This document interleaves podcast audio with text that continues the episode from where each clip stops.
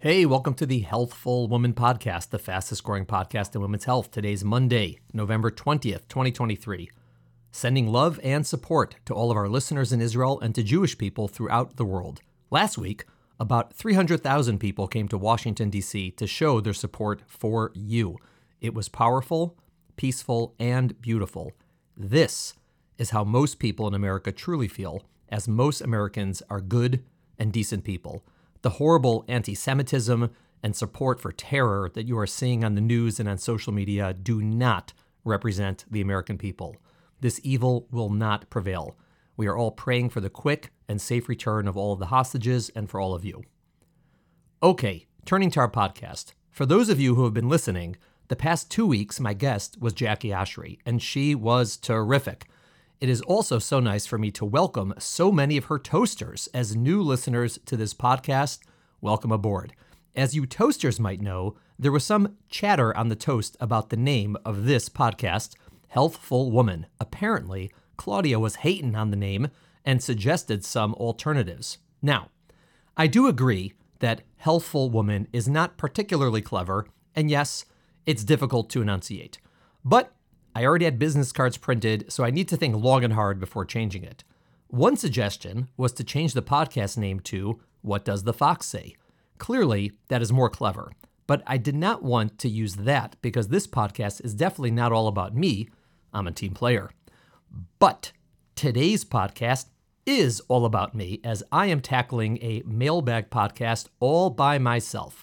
So today, I titled the podcast Mailbag Number Four what does the fox say?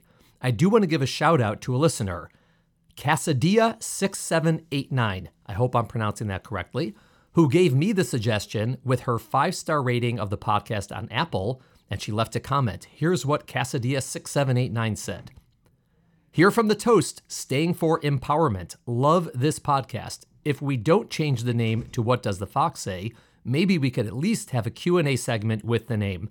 Well, Cassadia6789, thanks for the terrific review, the five star rating, and the amazing idea. So today's podcast name is for you, Cassadia6789. All right, Cassadia6789 is a reminder to all of you listening on Apple or Spotify. We would love it if you could rate this podcast, preferably with five stars. Please do leave comments and suggestions, which can be done in Apple. I read all of them. You can also email us any questions you might have for our mailbag. You can email us at hw at healthfulwoman.com, or you can go to our wonderful website, www.healthfulwoman.com, and click on the link that says Send Us Your Questions. Also, if you go to the website, you might note that Emily Oster and I wrote a book called The Unexpected. It is coming out in April. And if you want to pre order that book or many copies of the book, there's a link on the website so you can take a look at that. All right. Thank you all for listening. I hope you all have a wonderful Thanksgiving holiday, and we will see you all again next Monday. Welcome to today's episode of Healthful Woman, a podcast designed to explore topics in women's health at all stages of life. I'm your host, Dr. Nathan Fox an OBGYN and maternal fetal medicine specialist practicing in New York City. At Healthful Woman, I speak with leaders in the field to help you learn more about women's health, pregnancy, and wellness. Hey everyone, welcome to our fourth mailbag podcast. I'm going to be taking this one alone, no guest. It's just me in the mailbag. We've been getting a lot of questions from you guys for the mailbag. Thank you so much for sending them in. Keep them coming, and we'll keep doing these podcasts. So let's get right to it. Our first question today is from Lauren. And Lauren had a question about a velamentous cord insertion. Hi, recently diagnosed with velamentous cord insertion, currently 23 weeks and taking my pregnancy day by day. Should I be as scared as I am? It's hard at times to get excited because I'm so scared of something bad happening. First of all, Lauren, thank you for sending in the question. I hope your pregnancy is doing well. We just had a podcast that we dropped in mid October uh, on umbilical cord issues. And velamentous cord was one of the issues that we discussed. So definitely you can refer to that podcast for a more lengthy discussion. But in general, for a velamentous cord insertion, I would say the short answer is I wouldn't worry that much. Essentially, a velamentous cord insertion is when the umbilical cord that's going from the baby to the placenta its attachment to the placenta is a little bit different or unusual compared to how it normally inserts into the placenta. Normally, the cord sort of plunks right into the middle of the placenta, and then the three blood vessels that are inside the cord are sort of fanning out along the placenta, starting from the middle of it, like the center of a bullseye. With the velamentous cord, the cord sort of inserts into the membranes, into like the plastic saran wrap that's to the side of the placenta. And then those blood vessels have to course through that very thin membrane to the placenta. There's a couple potential concerns with this. One of them is that if the placenta and the cord are sort of built unusually, maybe it'll also mean that the placenta will function unusually, leading to things like fetal growth restriction or maybe preeclampsia. And I would say statistically, that's probably correct that if you have a velamentous cord insertion, there's a slightly higher chance of these things, but it's not a crazy higher chance. And all that really needs to be done is you have to be watched for it. So when we see some of the velamentous cord insertion, we just do serial ultrasounds checking the baby's growth. And if it's normal, it's normal. And it's not so much different than if you had a whole host of other things for which we check growth of the baby. You know, we do it in IVF pregnancies, we do it in all twins, we do it in women with diabetes. We do, I mean, there's a whole cohort of people who are getting serial ultrasounds to make sure the baby's growing well, and usually everything's fine. With the velamentous cord, there's some other unique things. Potentially, if this cord insertion is very low in the uterus near the cervix, one of those blood vessels could cross over the cervix, leading to what's called a vasa previa, which is a much bigger deal. So, one thing is I would just be sure to ask your doctors did you check that this is not a vasa previa. Presumably they did because it's a common thing to check if you have this. If this cord insertion and placenta area is on the top of the uterus, it will not put you at risk for vasa previa. It's really only if it's low down. The way to check is a vaginal ultrasound and just to make sure there's no blood vessels. These are fetal blood vessels that are near or covering the cervix.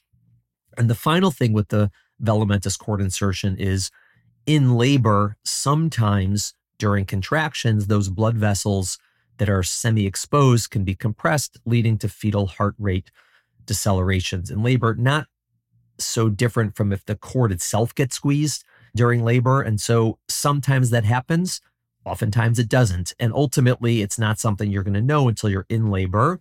But if it is happening, it's not always concerning, but if it is happening and it is concerning, then it's a possibility that you'll need a C section in labor for that reason. But again, a velamentous cord insertion itself does not mean you need to have a C section. It just means something that we're going to watch in labor, again, which we watch for everyone in labor. Just means maybe statistically your chances are a little bit higher. So I hope that answered your question. Overall, it is something to be monitored and to know about, but usually leads to no consequences, fortunately. Okay. Next question from Megan, or possibly Megan. I'm sorry, I don't know the pronunciation of your name. And it's regarding cholestasis or atypical preeclampsia. Okay. Hi, new to the podcast. And I did see that you have had some episodes on cholestasis and preeclampsia. I gave birth to my son in 2022 when he was 31 weeks and had a nine week NICU stay due to what my doctors believe was quote unquote atypical preeclampsia. But I went to antepartum for testing for cholestasis due to also having itching on my hands and feet and then on my belly. Even though my OB is quote unquote leaning towards a diagnosis of atypical preeclampsia, they still are not fully sure if it is cholestasis or preeclampsia and won't know for sure unless I get pregnant again. When I was in the antepartum unit being tested, I was also one point called an enigma due to meeting symptoms for both diagnoses. I guess my concern is if Dr. Fox has ever heard of this type of case or had any experience with my type of case and what his advice would be, especially if I wanted to try and have a second child.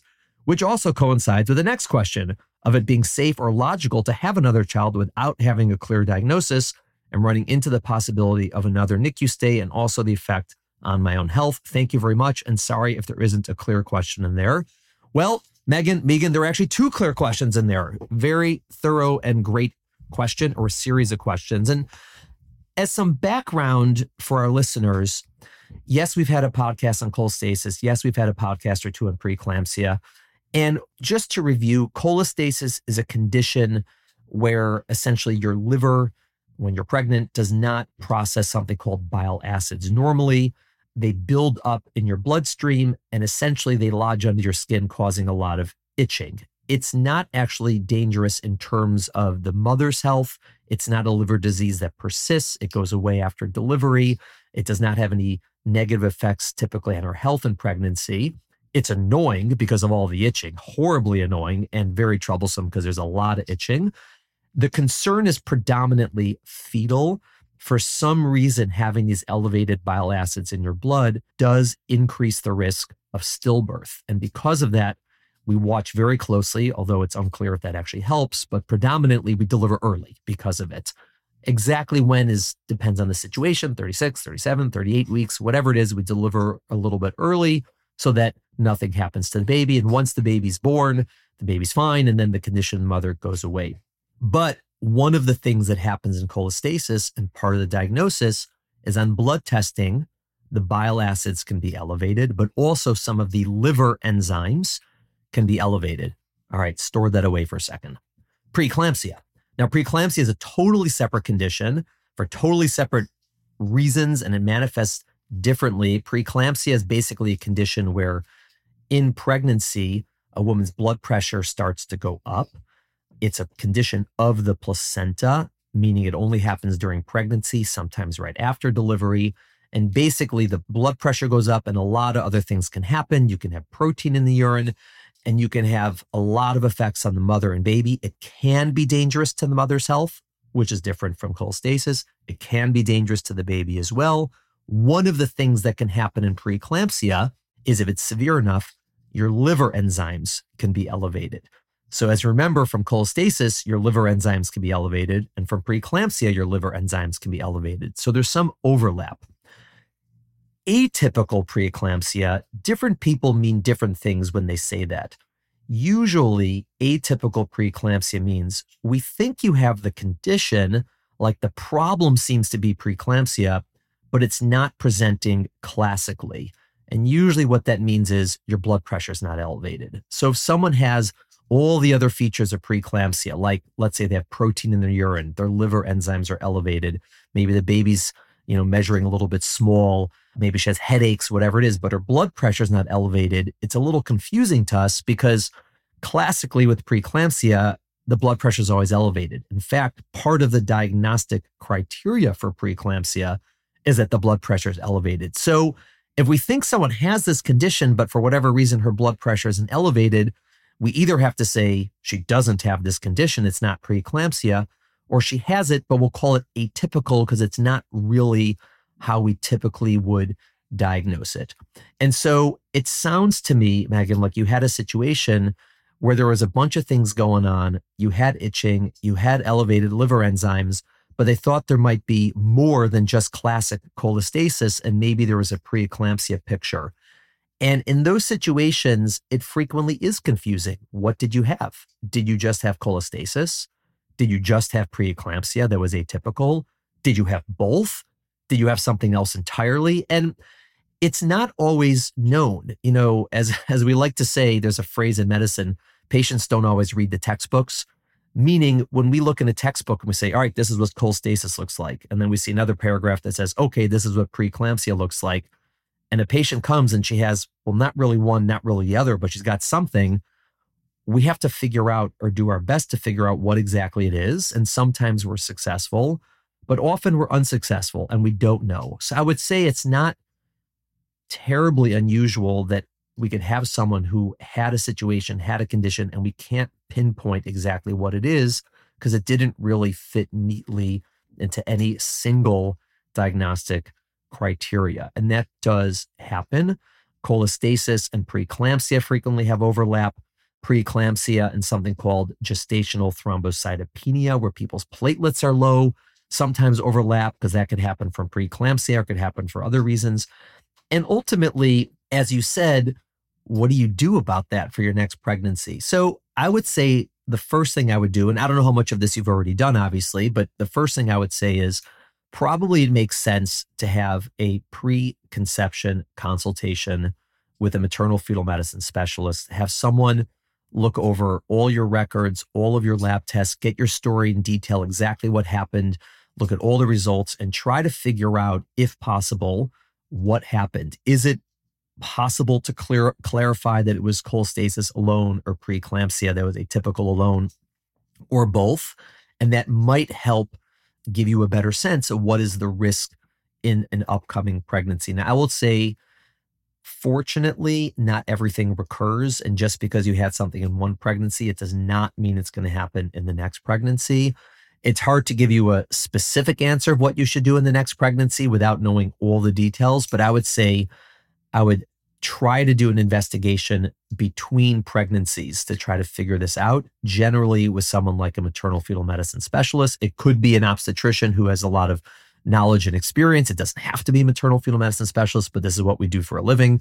And I think that that's also a lesson in general, not just for you, but for everyone. When we have situations in pregnancy that are complicated, confusing, and with a difficult situation, whatever it might be, and we're trying to contemplate what to do with the next pregnancy, it's really good to have a dedicated appointment, meeting, consultation with someone between pregnancies to try to sort that all out. In the upcoming book, Emily Oster and I are publishing in April, basically most of the book is about that. It's about what do you do after a first pregnancy that sort of ended in a way that was unexpected, hence the title of the book, The Unexpected.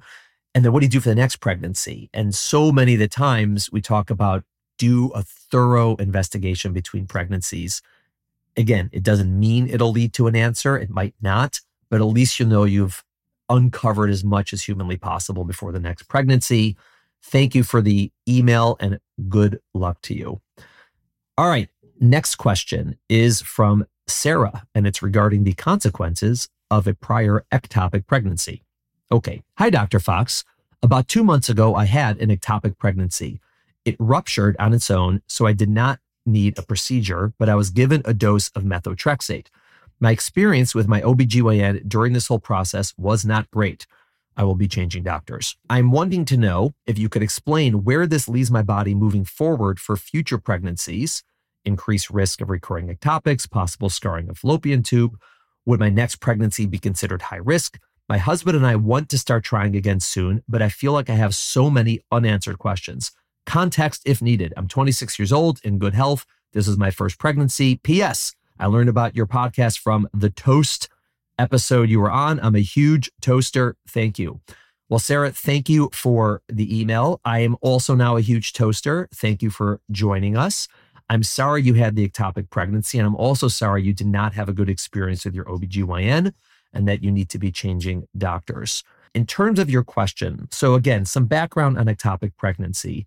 Ectopic pregnancy, as you know, Sarah, but maybe some of our listeners don't, is when you have a pregnancy that implants somewhere outside of the uterus, right? Normally, right, in a pregnancy, the sperm and the egg meet each other in the fallopian tube, which is what connects the ovary and the uterus. And then when the sperm and the egg meet, they become a zygote, then become a blastocyst, and eventually an embryo. And it travels through the tube back into the uterus and that implants in the uterus, and then you get an intrauterine pregnancy. But every now and again, the pregnancy unfortunately implants inside the tube itself. And that's called an ectopic pregnancy or a tubal pregnancy. Now, the embryo can also implant in other places in the abdomen, on the ovary itself. Those are also ectopic pregnancies, but those are more rare locations. The very most common place an ectopic pregnancy will end up is the tube, the fallopian tube, that is. And it sounds to me like you had one. And when you said it ruptured on its own, generally a rupture means like something very dramatic where you're bleeding internally and you need surgery. So, probably what happened is it didn't really rupture through the tube, but probably got expelled through the end of the tube back into your belly. And then in those situations, they just sort of go away on their own and you typically don't need surgery. When it ruptures, that means the tube basically blows open and you are bleeding internally until you have surgery. That is a life threatening condition. It is severely painful. Is, we call that a ruptured ectopic. Now, if someone has an ectopic pregnancy that's not ruptured, but we diagnose it, you can either choose to do surgery, go in and remove the tube, or you can go in, sometimes remove it from the tube and correct the tube, fix the tube. We don't do that so much anymore because it seems like if you try to fix the tube, you end up with a damaged tube afterwards and probably a high risk of ectopic again. So, usually, the treatment of an ectopic pregnancy is surgery to remove the tube and ectopic entirely.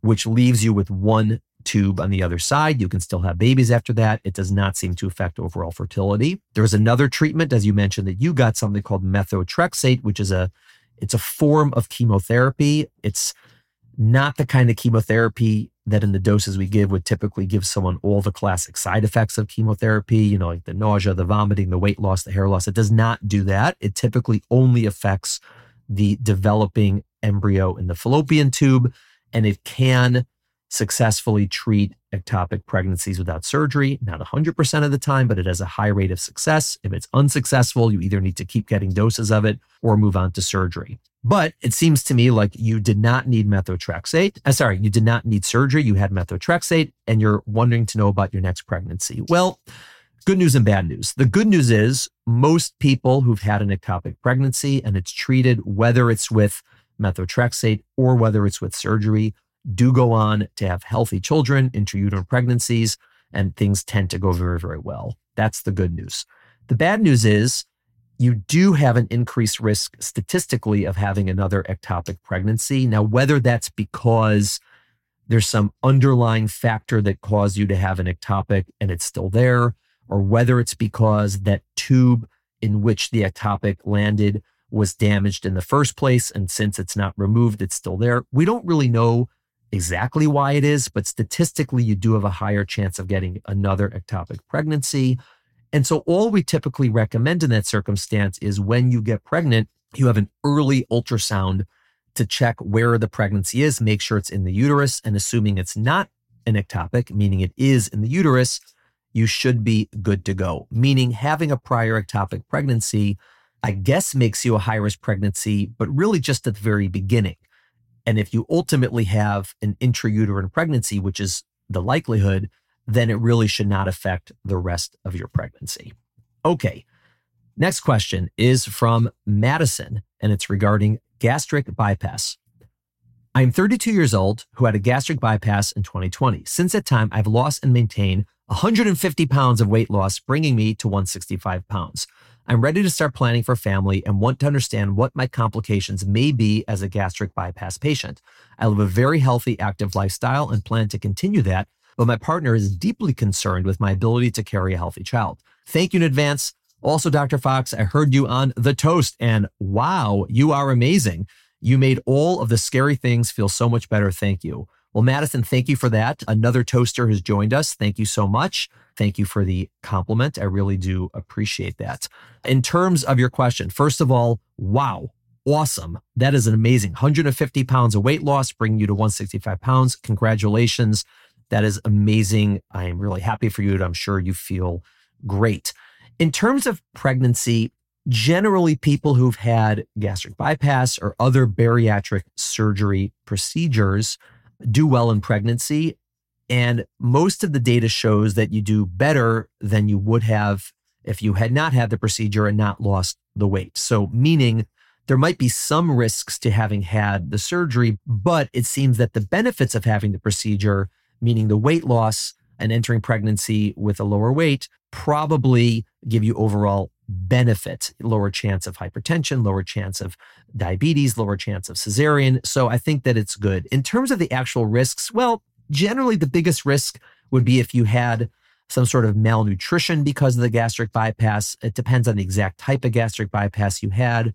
But generally, we just recommend people continue to follow up with their bariatric center, whether it's a nutritionist, to make sure you're getting all the you know vitamins and minerals you need. Make sure you are having some weight gain in pregnancy. Make sure the baby's gaining weight, and that's the main thing that we sort of follow. Occasionally, because of the intra abdominal surgery, people can get sort of complications related to that, like internal hernias or scar tissue and whatnot, but those tend to be rare. I would say overall, I wouldn't worry too much about your ability to have a pregnancy. Again, this is something you can discuss with your doctor beforehand, uh, but most likely you should do well. Okay, next question is from Shelby, and it's about miscarriage. Hi, Dr. Fox. Have loved the show from the inception. Also, enjoy the toast and love the intersection between you and Jackie's second pregnancy. I'm a 33 year old healthy female. I had one early six week miscarriage, followed by a healthy pregnancy. Child is now one, and just went through another miscarriage at eight weeks. Hard to say I'm sure, but but are these recurrent miscarriages something of concern? I'm already seeing a fertility specialist and he doesn't seem concerned, but wanted your opinion. Thank you. Thank you in advance. Shelby, thank you for the email. Again, I love the fact that you're a listener and that you're also a listener to the toast and that we were able to intersect those for you. I'm really sorry to hear about your recent miscarriage. And of course, the first one, I'm happy. Obviously, you had a healthy pregnancy in between them. In terms of your question, technically, the definition of recurrent miscarriages is three consecutive unexplained pregnancy losses. Sometimes people will say two. And again, sometimes that's modified whether you did or did not have a healthy child at all. So technically, having a miscarriage followed by healthy child followed by miscarriage would not put you in a category of recurrent miscarriages. Now, what's the difference if you categorize as recurrent miscarriages or not? Well, it's not so much the nomenclature, the category. The point is for the vast majority of people who miscarry, it's not related to anything that's quote unquote wrong in the mother or the father or the uterus or anything like that. Usually it's just related to sort of bad luck that when the sperm and the egg met, there was an abnormal number of chromosomes there. And because of that, nature has evolved in a way that those pregnancies, when there's an abnormal number of chromosomes, miscarry early. And so the majority of early miscarriages are just due to a genetic imbalance, to a genetic abnormality in the embryo that was present from the very beginning. These are not the type of genetic conditions that one would carry. It's just sort of a bad luck phenomenon. And because of that, the early miscarriages tend not to have implications for future pregnancies the chance of that happening is related to one's age. So, like, at, let's say someone who's 20, the chance of having a miscarriage early is about 20%, give or take. Whereas if you're 40, it's a little bit higher. It's, you know, 35, 40, 45%, somewhere in that range. But it's still just a chance phenomenon. And so the next time you get pregnant, your odds wouldn't be any better or worse. They'd be the same unless you waited many, many years and just you happen to be older and your odds got worse because of that reason. But it's not because of having a miscarriage. However, there are some causes of miscarriage that are related to either condition of the mother or the uterus or whatever it might be. And so the the only way we can figure out who has those is trying to decide who is more likely to have one of these. And so someone who has multiple multiple miscarriages obviously is more likely to have an actual problem versus just bad luck, or someone whose miscarriages are later, for example, like not at six, seven, or eight weeks, but they're at 12, 13, or 14 weeks. It's more likely that there's an actual problem going on, or other things that we sort of look for when we, you know, take a history and discuss all these things. And so someone who is 33 years old and healthy and had two early miscarriages with a healthy pregnancy in between, the overall overwhelming likelihood fortunately, is that there's nothing that's quote unquote wrong, but you've just had some bad luck and some good luck. And maybe sort of statistically, you've had worse luck than average. But your story is fortunately not, at least from what I can tell from your email, is not striking for any underlying problem that would put you at any increased risk for miscarriages moving forward. Again, no more so than anyone else your age would have. And so that's probably why your fertility specialist doesn't seem too concerned. Obviously, with all these, the details matter, the exact nature of the miscarriages, was there genetic testing on them or not, you know, other issues. So this is very general, but I think that that's probably why your fertility specialist does not seem too concerned. Again, it's not that no one thinks it's bad to have a pregnancy loss. It's awful and it's like, it's terrible. But the question is whether it has implications for future pregnancies. And fortunately, usually they don't, especially if they're early and especially if you've had healthy children otherwise. Okay. Last question for this mailbag podcast is from Laura, and it's related to oxytocin and painful contractions. And Laura, you called me out, and I appreciate it. I'm I'm open to criticism. Here we go. I'm just listening to the episode on induction. I love all the information, as with all of the other episodes I've listened to. However, I have to push back on the comments about Pitocin contractions being the same as natural contractions. You said it's false belief that they are worse because they come on faster. Let me share my experience. I've had two very fast labors, one induced with Pitocin and one with castor oil. absolutely, hands down, the Pitocin induction was much more painful. I couldn't even move and barely breathe. And I would say these those contractions came on slower than the castor oil induction. The second labor, I was able to peacefully move around and cope with the pain. I understand this is my own anecdotal experience, but I've heard similar experiences from others. Please explain the evidence you have for the contractions being the same, or can you agree a woman's lived experience may be different from what you have experienced as a male physician, never having labored yourself? Please consider this possibility so women aren't caught off guard and traumatized by an unnaturally painful labor like I was. Thank you. Love the show. All right, Laura, first, fair. Very fair. I myself have not labored. I do not know what a contraction feels like. I've never had one myself. You are 100% right. And if I implied anything otherwise, apologies to all my listeners. Number one, in terms of your question, so my data is just from data on strength of uterine contractions from various devices we use, like manometers. My data is based on, again, anecdotal, taking care of a lot, a lot of women who've been in labor who have experienced contractions. And I think maybe the issue here is not so much the data, but I might have misspoken. I actually did not go back and listen to the words exactly what I said on the podcast, so I can't tell you for sure. But my thoughts are not that definitively oxytocin contractions are not painful or not more painful. The point is, it's quite variable. And I would say that one of the variables, obviously, is whether it's your first labor or second labor. I would say for a lot of people, the contractions in their second labor might be less painful than their first. Uh, again, sometimes that's just because it's shorter and quicker typically in the first. And again, these are all generalizations. Any person can experience anything, obviously. And so I'm just giving generalizations here. I think the point I was trying to make, or I hope the point I was trying to make, because this is what I think, is that it's not that the oxytocin drug itself causes more painful contractions. The point is that oxytocin is essentially biologically the exact same the one we give synthetically is the exact same as what your brain produces when you are in labor causing contractions. So it's not that if I give someone oxytocin, Pitocin, they will therefore have more painful contractions than someone who goes into labor on their own. It's they won't.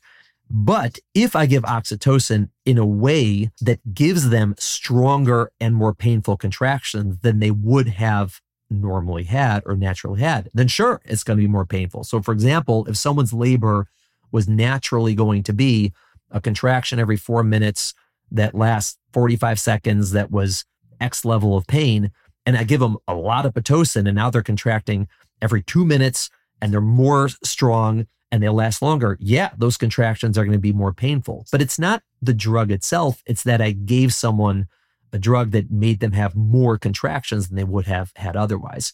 If you sort of flip the situation, if someone's natural labor was going to lead to very strong contractions every two minutes that lasted a minute, and someone who's getting induced maybe has contractions that are every less frequent, less less amount of time, and are not as painful, then it'll be the opposite. Then the natural labor will be more painful. So the the point, again, overall, I hope I'm not rambling, is that the reason one has pain from a contraction in labor is related to the strength of the contraction, the length of the contraction, and the frequency, how often they're happening. And obviously, everyone's response to pain is different between people and sometimes between pregnancies. But just sort of why a contraction would hurt is how strong is it?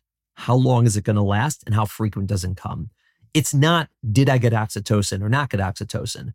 Now, yes, if you gave oxytocin and caused more painful contractions, sure, it's going to hurt a lot more, but it's not from the oxytocin. That was sort of my point. And the conclusion from that is it's not that one should necessarily be afraid of the oxytocin itself. It's that the goal of the oxytocin, of the Pitocin, is to sort of induce or augment and create a natural state of labor or what would have happened naturally. And that's why we titrate the dose we give. We give a small amount, we sort of build it up, and then we could even remove it back.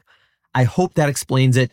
I am sorry if I offended you. Obviously, I did not mean to imply that I have experienced contractions myself because I have not. Thank you, Laura, for the email. You're all welcome to call me out in anything I say. I am I got my big boy pants on. And if I say something that you disagree with, absolutely tell me and I will uh, address it. I will apologize. And hopefully we'll just come to a good place altogether. And I thank you for your help. Laura, thank you for the email. I really do appreciate it. All right. I hope you all enjoyed the fourth mailbag podcast. We're going to keep doing them. Please keep sending in your questions. Have a great week, everyone. Thank you for listening to the Healthful Woman podcast. To learn more about our podcast, please visit our website at www.healthfulwoman.com. That's H E A L T H F U L W O M A If you have any questions about this podcast or any other topic you would like us to address, please feel free to email us at hw at healthfulwoman.com. Have a great day. The information discussed in Healthful Woman is intended for educational uses only and does not replace medical care from your physician. Healthful Woman is meant to expand your knowledge of women's health and does not replace ongoing care from your regular physician or gynecologist. We encourage you to speak with your doctor about specific diagnoses and treatment options for an effective treatment plan.